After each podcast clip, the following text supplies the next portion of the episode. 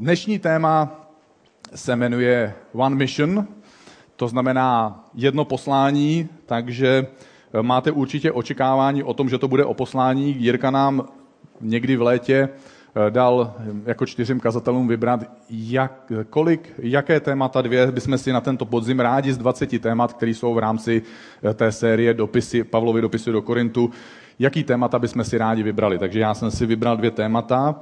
To druhé se jmenovalo One Mission, jako poslání, protože hrozně rád se zabývám tím, jaké mají lidé poslání, ale to jsem nevěděl, co je obsahem toho tématu. Takže když jsem to zjistil, tak upřímně řečeno, musím se přiznat, byl jsem opravdu překvapený a e, myslím si, že budete také překvapení. Takže, takže vám přeju dneska všechno nejlepší. Pokud jste tady dneska na lodi poprvé, tak eh, se omlouvám, tohle je opravdu takový hodně církevní téma, takže pokud by po dnešku zbyly nějaké nezodpovězené otázky, zkuste se obrátit na někoho, s kým jste dneska přišli nebo koho tady dneska znáte, aby vám pomohlo trošku eh, dovysvětlit věci, které dneska zazní nebo které byste potřebovali sami osobně odpovědět.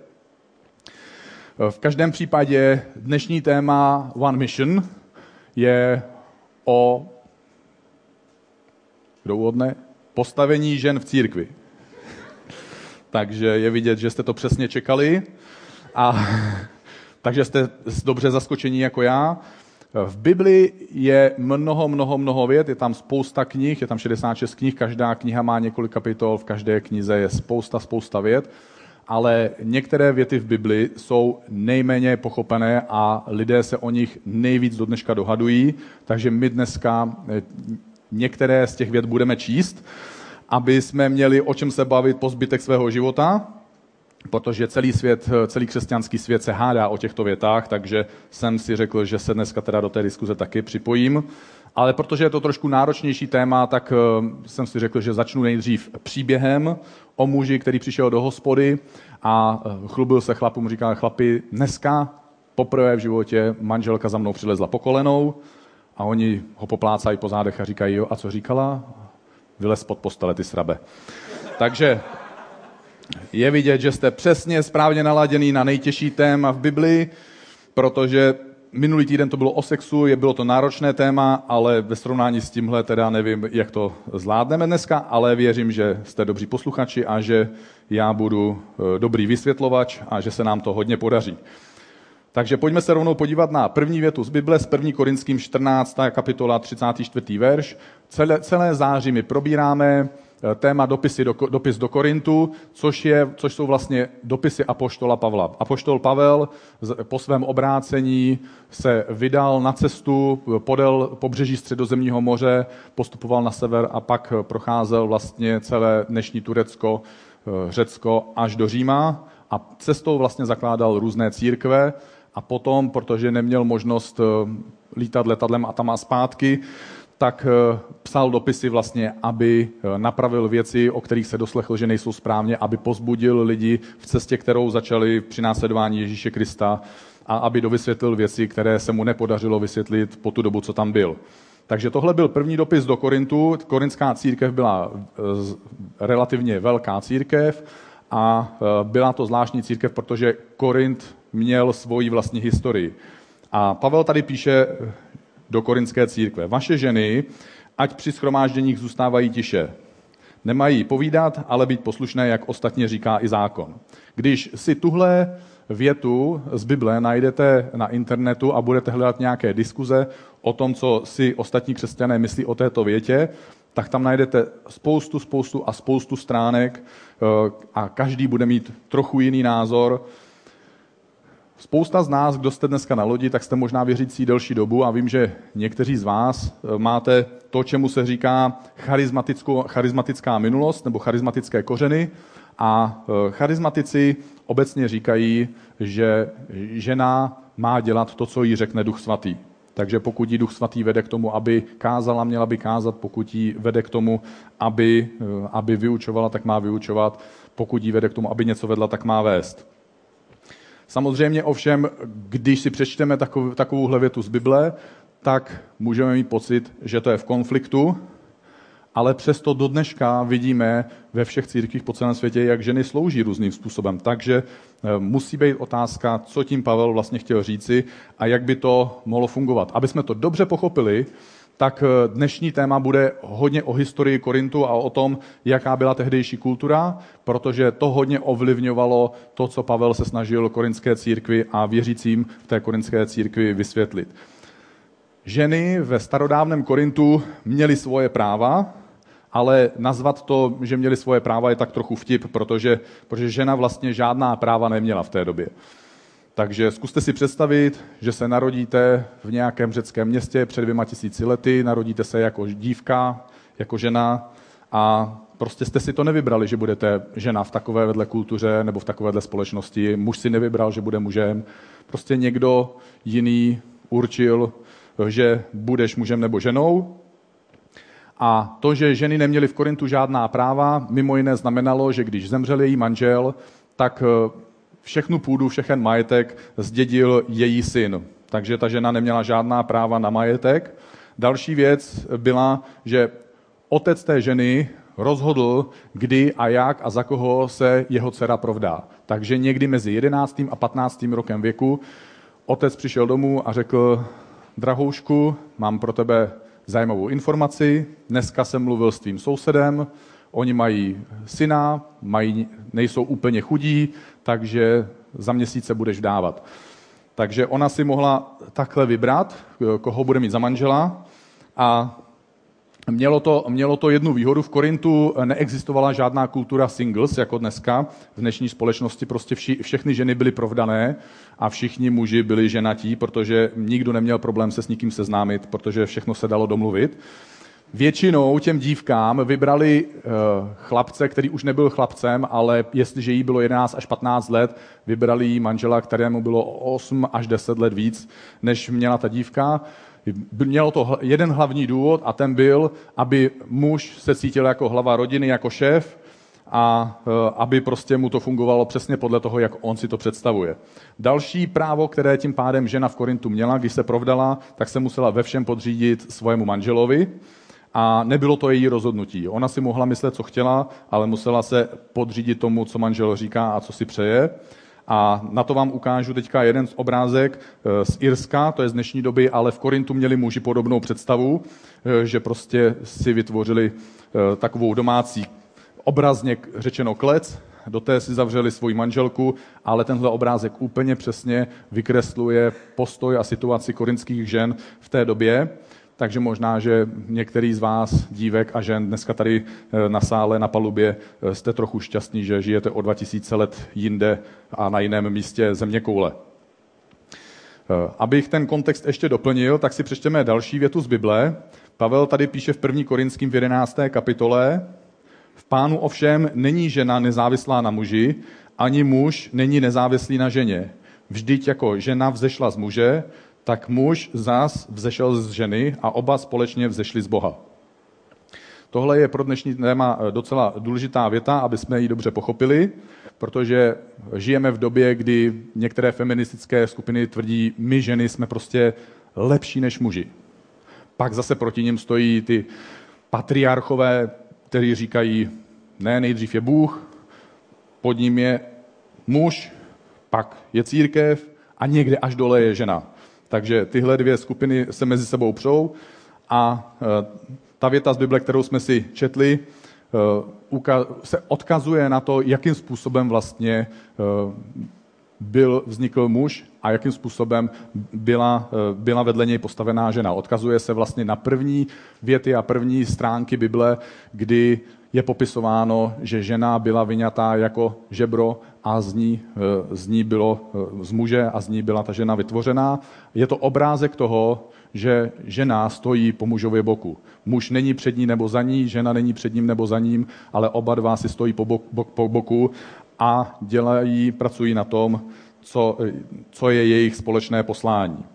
Věřím tomu, že když ty najdeš svého životního partnera nebo svoji partnerku, když založíte rodinu, tak je to přesně ten tým snů, který si Bůh představoval, když zakládal tenhle svět. A Bůh má i pro tebe tým snů, pokud ještě životního partnera nemáš. Takže uh, budu ti fandit ještě dneska večer v tom určitě. pradávném Korintu žena kromě práv, které jsme zmínili, eh, ty tři základní práva, které měla, tak eh, měla samozřejmě i k těm právům svoje povinnosti, protože kdo má práva, musí si plnit ty povinnosti. A eh, na to si teďka pustíme videoklip, který natočil pastor z ICF Zurich, z Leo Bigger, který byl v Korintu nedávno a natočil tam ve staronávném domě vzkaz, kde vysvětluje, jaké byly tehdejší povinnosti ženy.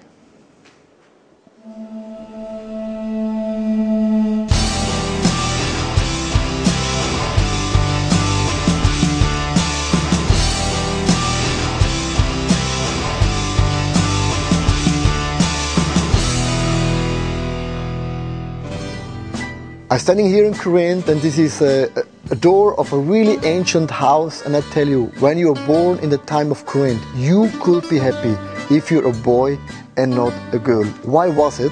A girl was made just to clean the house, to cook, give birth to boy or girls. And sometimes you were able just to work out in the field. This was something very special for you. And in the time of age of between 11 and 15 years of age, your father decided whom you will be one day married.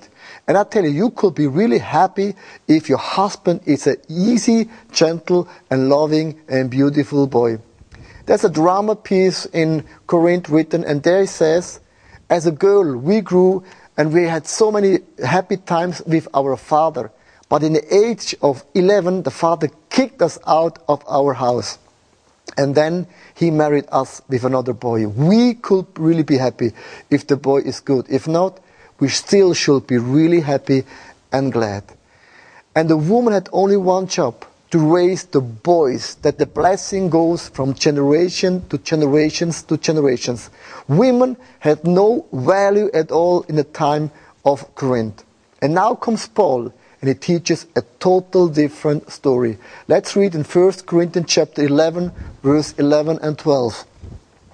Here is written, In the Lord, however, woman is not independent of a man, nor is a man independent of a woman. For as a woman came from a man, so also a man is born of a woman.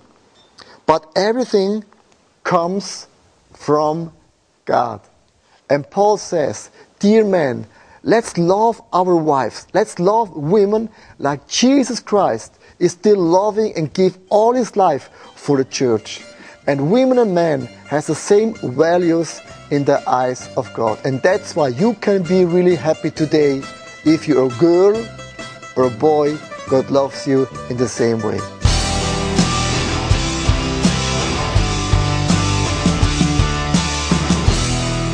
Takže eh, Leo popsal některé z mála povinností, které ženy v Korintu měly.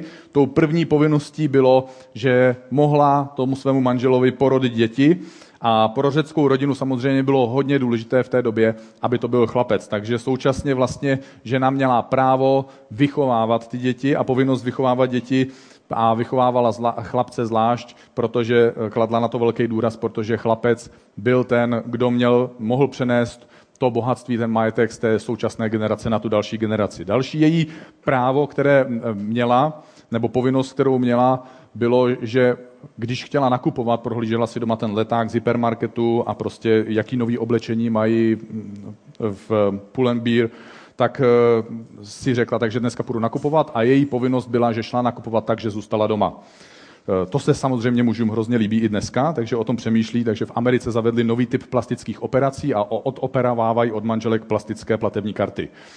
Další povinnost, kterou žena měla, byla, že se starala o domácnost a muž, když se v Korintu ženil, tak měl vlastně takovou eh, představu, jak by ta žena měla vypadat. Takže na začátku vlastně, když jí mělo být 11 až 15, tak vlastně to byla taková pubertěčka a za chvilku uvidíte takový obrázek eh, představy, jak si muž vlastně představoval eh, krásnou mladou pubertěčku, kterou si bere jako manželku. Možná, že ten obrázek znáte, mám tušení, že se jmenuje Barbie. A přáli si prostě, mm, ať je jako hubená jako Barbie. Jo, měli takovouhle představu a pak si říkali, no ale ona prostě nezůstane stejná. To je taková zpráva e, pro vás dneska. Žena, když se vdává, tak doufá, že muže změní. potom muž, když se žení, tak doufá, že ta žena se nezmění. Zpráva je, že oba dva se mílí a korinský muž to věděl, takže si přál, aby na začátku byla krásná jako Barbie, pak, když už teda nemohla být krásná, tak si přál, aby byla aspoň elegantní, aby byla dáma, ale věděl, že i to časem pomine, takže jeho třetí poslední přání bylo, když nemůže být krásná ani elegantní, ať dře jako kůň. Takže eh, tady mám tomu obrázek, který vyhrál v Polsku cenu eh, nejzajímavější obrázek ve vztahu mezi mužem a ženou. Eh, takže takhle nějak si to korinský muž představoval, že by to, že by to jeho manželka mohla potom prožívat v té třetí fázi jejího života.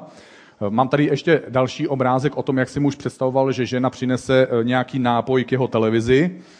A pak mám takový úplně třetí nejoblíbenější obrázek, jak si korinský muž představoval, že by žena o něj měla pečovat. Někteří se tady, někteří se tady smějou, protože to je náš dobrý kamarád, který je zrovna ve Švýcarsku, takže když tady není, tak si o něm můžeme něco říct. Samozřejmě jako my křesťané to velmi rádi děláme, že se bavíme o, ně, o lidech za jejich zády, když tady nejsou. Takže žena měla nějaká práva v Korintu, měla nějaké povinnosti a tím pádem žena měla nějaká další omezení v tom společenském životě. Takže že, korinská žena se nesměla eh, zúčastňovat žádných oslav a hostin. Takže byl to rozdíl od římské ženy. Ženy v Římě se mohly připojit k manželovi nebo dokonce mohly jít na oslavu sami, ale v Řecku, v Korintu tohle ženy měly zakázané. Takže když muž šel na nějaký večírek, na nějakou pařbu, tak si tam prostě zachlastal, nabaštil se, možná se i dokonce nažral. Eh, jeho manželka tam nebyla, takže když tam byla nějaká tanečnice, tak se pokoukal a jeho manželka zůstávala doma nikdy nedostala pozvání na žádný veřejný večírek.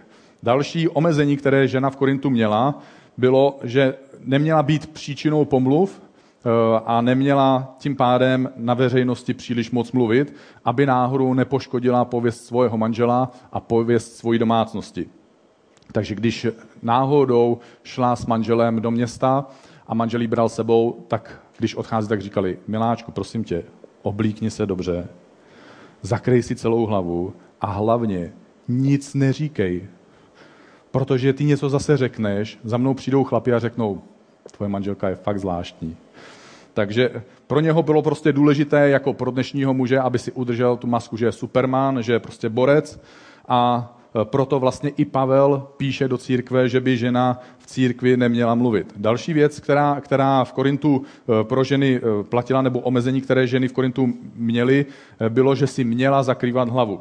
Každá žena v Korintu si zakrývala hlavu a možná, že uvidíte za chvilku obrázek, takový modrý obrázek korinské ženy.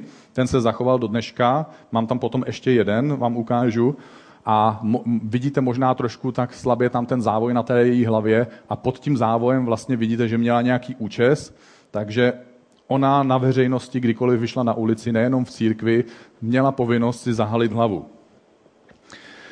V, kom, v Korintu žil jeden muž, jmenoval se Kalpucius Kalus a to byl obchodník, byl to tehdejší milionář a byl to boháč. Jeho manželka jednou vyšla z domu s tím, že si zapomněla vlastně zakrýt tu hlavu a on, když se to dozvěděl následující den, tak ji vlastně hrozně seřval a okamžitě vlastně se s ní nechal rozvést z jednoho prostého důvodu a to byl ten důvod, že neměla zakrytou hlavu a že tím zahambila celou jeho rodinu a pošpinila jeho vlastní jméno. Takže máte trošku obrázek o tom, jak to v Korintu fungovalo a chápete vlastně, proč Pavel psal do církve, halo lidi, víte, jaký to je problém, zkuste si dámy zakrývat hlavu. Ale Pavel v tom dopisu vyjadřuje nové postoje a nové myšlenky, a tím vlastně způsobil v Korintu určitý druh revoluce. Takže můžeme se podívat na tu revoluci, kterou Pavel svým dopisem způsobil a přečteme si 1. Korinským 11. kapitolu 15. verš. Stejně tak každá žena, která se modlí nebo prorokuje s nezahalenou hlavou, dělá ostudu tomu, který je její hlavou. Nikdy, nikde v Korintu žena nemohla být s nezahalenou hlavou, kromě svojí vlastní domácnosti. Ale Pavel tady píše o ženách, které se modlí nebo prorokují. Mluví o tom, že žena v církvi podle apoštola Pavla má právo stát na pódiu stejně jako muž, má právo mluvit, má právo vyučovat, kázat, modlit se a prorokovat. A tohle bych chtěl trošku víc vysvětlit, protože Pavel, eh, Pavel vlastně na jiném místě v Bibli vysvětluje, že církev se buduje tak, že jsou v ní apoštolové a proroci. Prorok je někdo, kdo má od Boha tu výsadu, že vidí, co Bůh naplánoval pro tu církev a pro tu skupinu lidí. A apoštol je ten člověk, který řekne, já chápu, co říkáš, chápu, co říkáš, že vidíš a jsem rozhodnutý udělat všechno pro to, aby se stalo to, co vidíš do budoucnosti. Mám na to prostředky, mám na to lidi, mám na to autoritu a leadership a investuju do toho svůj život, abych tenhle úkol splnil. A Pavel tady mluví o tom, o ženách, které měly právo v církvi modlit se, mluvit a dokonce prorokovat. To znamená, že jiní lidé a dokonce i mužové tím pádem se potom měli v takovém případě, pokud to byla žena nebo muž, bylo to jedno, se vlastně snažili zařídit podle toho, jaký cíl jim Bůh skrze to proroctví dával. Ale v Korintu běžně žena mluvit nesměla. Najednou Pavel jim dává příležitost, aby v církvi mluvili. Mluví o tom, že můžou lidi vést a že můžou kázat a možná, že to může někoho urážet, pokud si jako křesťan může ti to přijít zvláštní, že, eh, že Pavel to takhle vysvětluje, ale Pavel tady nemluví proti ženám v církvi, ale obhajuje jejich místo, že mají místo po mužově boku v církvi, stejně jako muž. Ještě vám ukážu jeden obrázek, abych vás utvrdil v tom, že ženy v Korintu měly zahalné hlavy. To je, to, to je takový bílý obrázek ženy, které, to, tenhle obrázek našli vyrytý na korinském stole a e, ta žena je znovu se zahalenou hlavou. V Korintu, když nový člověk přišel do církve, tak e, si mohl říct, tady je to zvláštní. Všechny ženy chodí se zahalenou hlavou, jenom v téhle církvi nejsou ženy se, se zahalenou hlavou. Proč to považoval za zvláštní, je jedna speciální věc, kterou v Korintě měli. V Korintě měli zvláštní kopec, na tom kopci stál chrám bohyně Afrodity a v tom chrámu bylo každý den k dispozici tisíc prostitutek, kteří, které za úplatu poskytovali sexuální služby. Bylo jich tam tisíc proto, že v Korintu byla tak velká poptávka po těchto službách. A ženy na ulici se od prostitutek odlišovaly tím, že prostitutka měla nezahalenou hlavu, nenosila žádný závoj a když neměla žádný závoj na hlavě, tak tím dávala najevo a říkala, halo, pánové, jsem k dispozici za určitý poplatek na 30 minut až 60.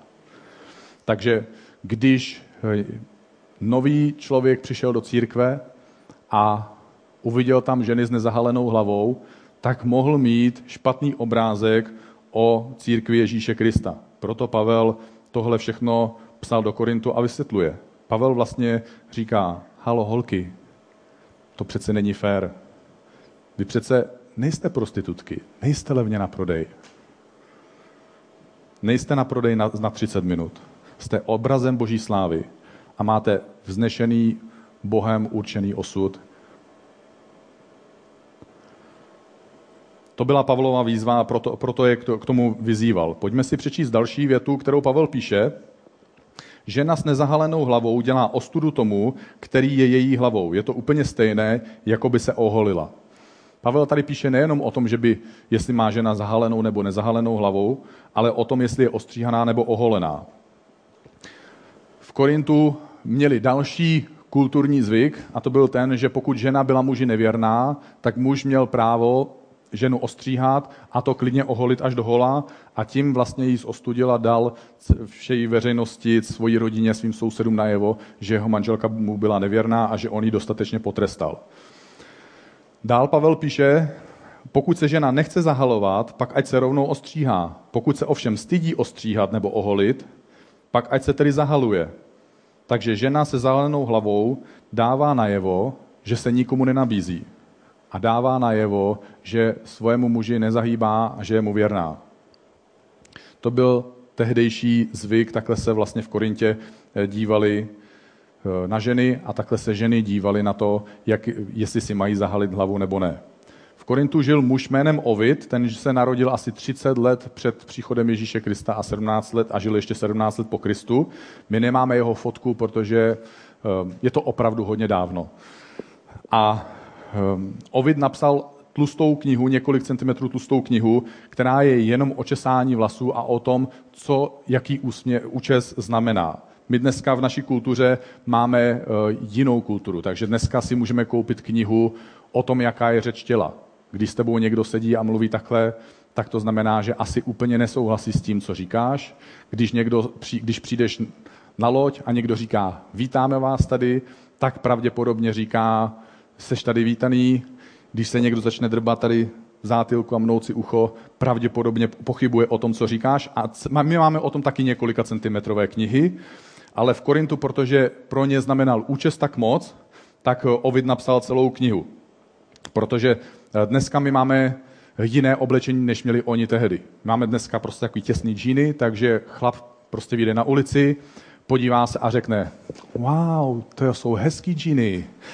A, ale v Korintu oni měli jiné oblečení. My máme prostě různý hezký trička, jo, takže prostě uh, víte, proč uh, muži špatně udrží oční kontakt?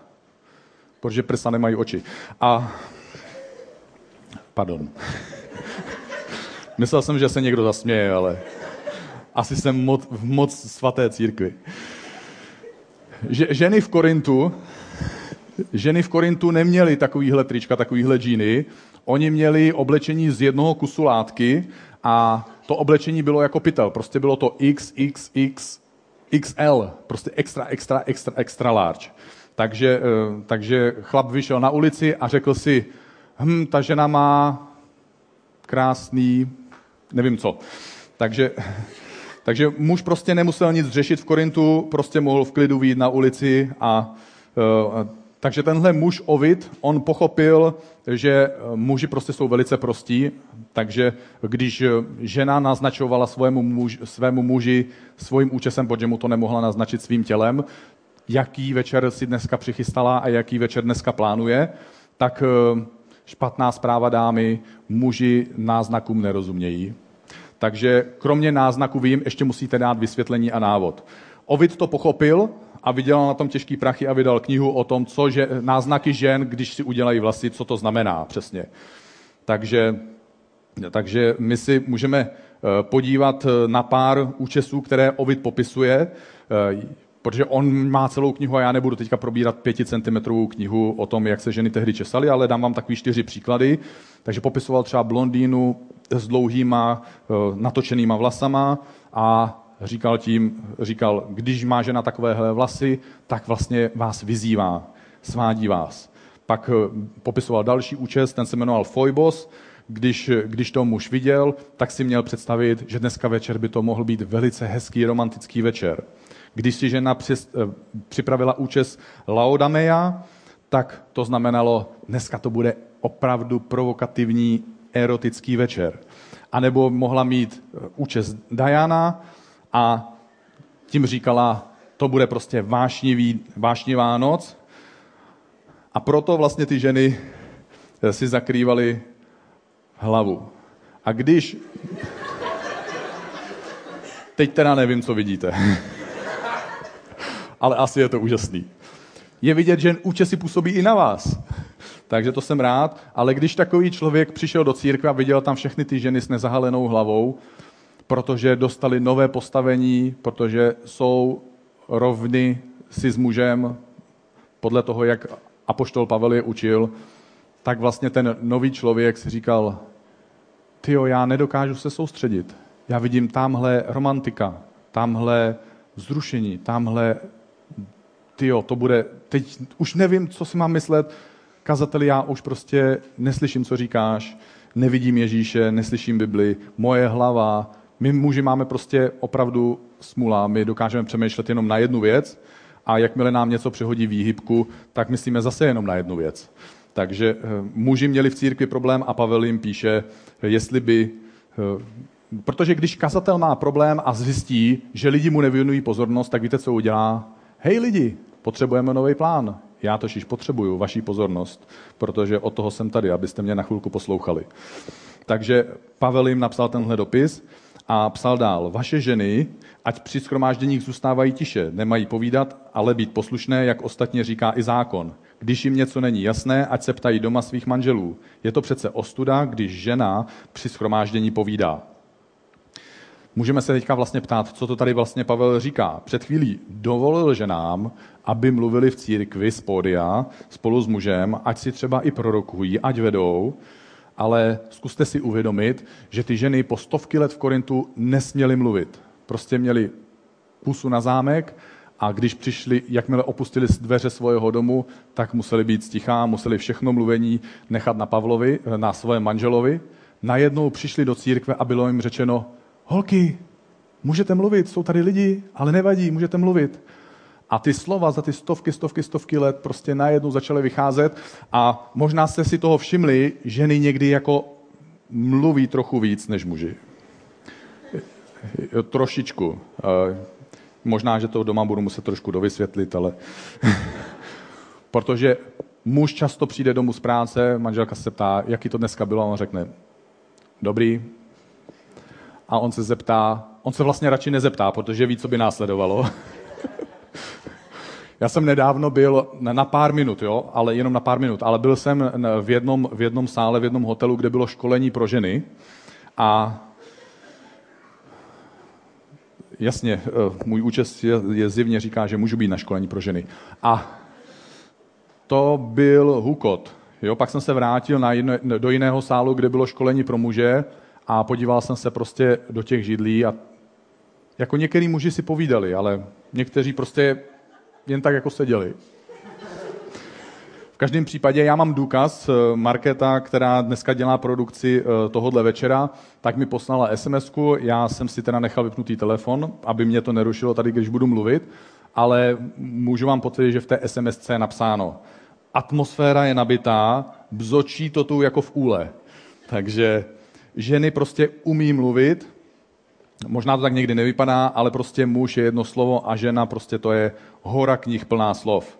A se svobodou prostě je to tak, že když vám je dlouho odpíraná, tak potom vlastně jdete do druhého extrému, když dostanete tu svobodu a chcete tu novou svobodu co nejvíc si užít. Takže ta žena přišla do církve a měla co říct, protože měla toho tolik na srdci a za ty stovky let všechny ty slova museli najednou rychle ven.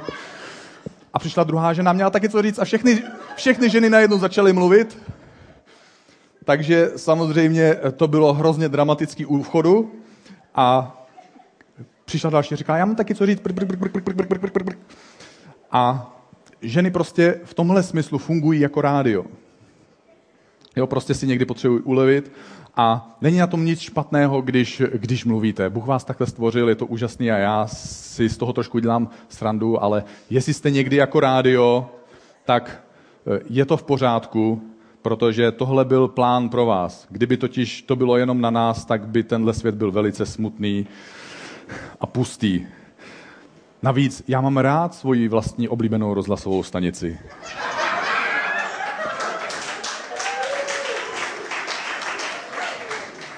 Už, už vím, co bude dneska večer. Budu muset vytahat všechny krabice spod postele. Vlastně běda, kdyby moje rozhlasová stanice nevysílala, kdyby moje manželka na mě ne, ne, nemluvila celý den, tak bych měl pocit, že jsem něco provedl. Takže děkuju. děkuju za každou projevenou přízeň.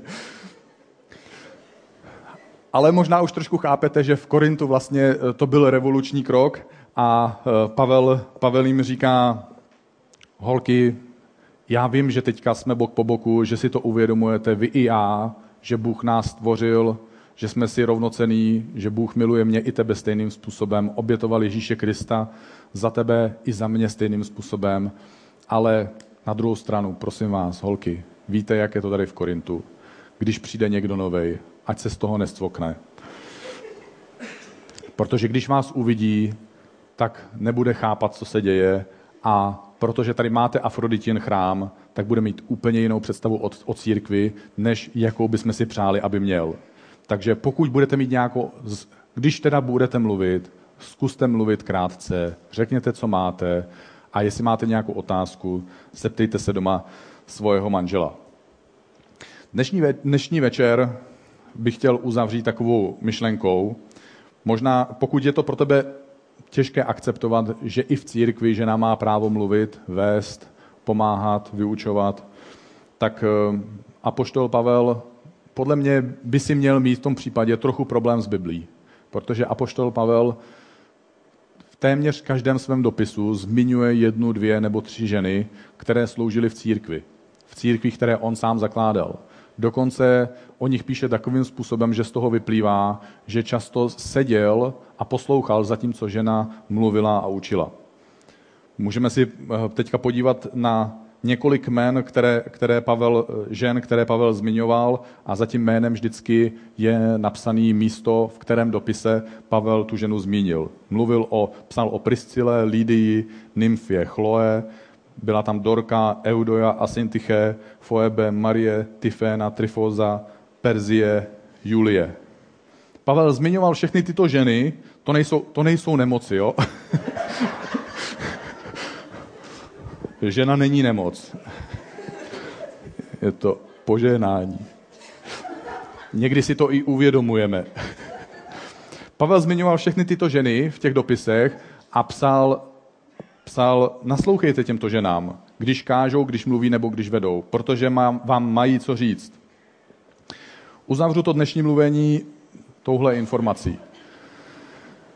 Každý rok do světa vyráží stovky tisíce až desetitisíce lidí, kteří si říkají misionáři, opustí, opouští svoje domovy, svoje rodiny, jdou do jiné země, aby, eh, aby sloužili Bohu, aby kázali evangelium Ježíše Krista, aby eh, milovali lidi tím nejvyšším možným způsobem, aby položili oběť eh, svého času, svého pohodlí a aby přinesli lidem zprávu o Ježíši Kristu.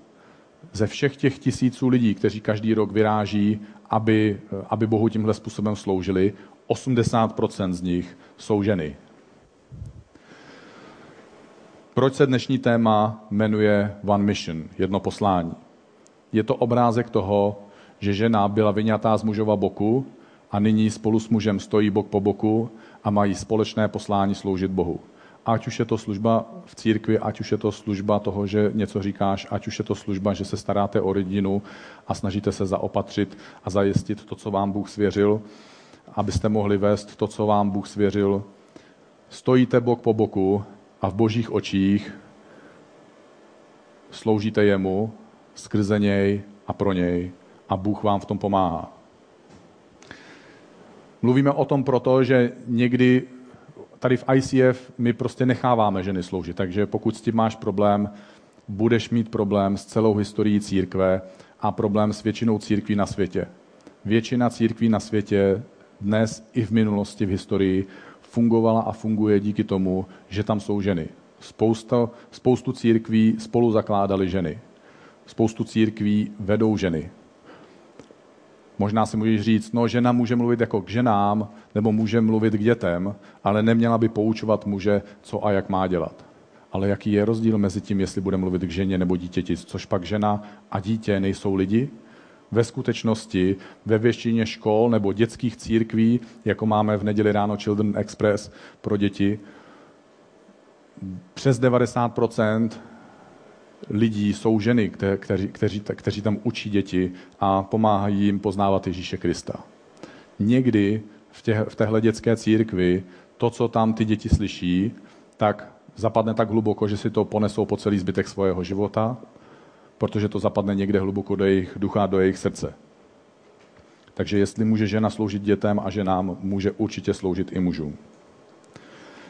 Můj největší hrdina, co se týká žen, žijící hrdina, kterýho jsem měl příležitost osobně poznat, eh, je žena, která se jmenuje Irena Gleason. Je to australanka, která, eh, když jí bylo 40, tedy asi před 25 lety, byla asi tři roky obrácená, tři roky věřila v Ježíše Krista a ptala se a modlila se, jaké je její poslání, jaký je smysl jejího života. A protože nenacházela eh, ve své zemi a ve svém okolí nic smysluplnějšího, její děti už byly dospělé a vlastně už měla vnoučata, tak se dohodla se svým manželem a prodala, prodali společně svůj dům, který měli v Austrálii, prodali svoji chatu, kterou měli u moře za část peněz koupili karavan, který nechali eh, poslat lodí eh, na africký kontinent. Ona sama tam přeletěla sama ze začátku. našla si vnitrozemskou zemi tak, aby byla v srdci Afriky. Vybrala si Ugandu, když přistála v Kampale v hlavním městě Ugandy, sedla na autobus, který jel na sever, dojela až na konečnou, což bylo blízko hranic s Jižním Sudánem, ve městě, které se jmenuje Kitgum. Tam vystoupila, zeptala se těch staršinů toho kmene, kde by si mohla dát svůj karavan, až ten karavan dorazí a oni jí dovolili, že si ho mohla dát eh, na konec vesnice pod velký strom, který dával velký stín. Oznámila jim, že eh, další den eh, začne v 8 hodin ráno, že dá dětem snídaní těm, které přijdou a bude je učit od rána až do 12 číst, psát a počítat v angličtině a v poledne jim dá oběd. Následující den tam měla 30 dětí. Dělala to a dělá to 25 let. Dneska tam má 8 tisíc dětí. Za tu dobu, pokud znáte historii Ugandy trochu, tak víte, že tam byla válka, že musela eh, projít, byli tam rebelové, vládní vojáci potom museli bojovat s rebely. Eh, byla to velice neklidná oblast po třech letech, co se tam přestěhovala, její manžel ji opustil a ona tam dál zůstala a sloužila Bohu.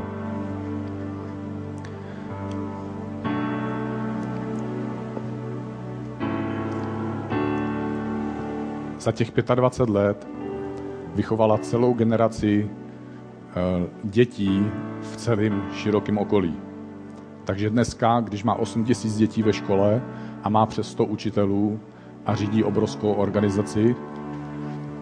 Někteří učitelé, je jim 25 let a jsou to děti, které našla kdysi u cesty. Někteří ředitelé různých oblastí, které tam má, jsou děti, které našla u cesty.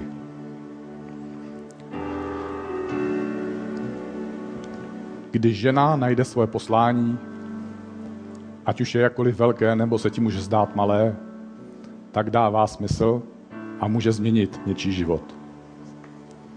Takže se můžeme teďka spolu pomodlit. Bože, děkujeme ti za vzkaz, který si nám nechal prostřednictvím apoštola Pavla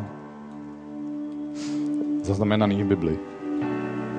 Děkujeme ti, že můžeme vidět, že máme společné poslání, že můžeme stát bok po boku a že stejně jako muž, tak i žena má poslání od tebe.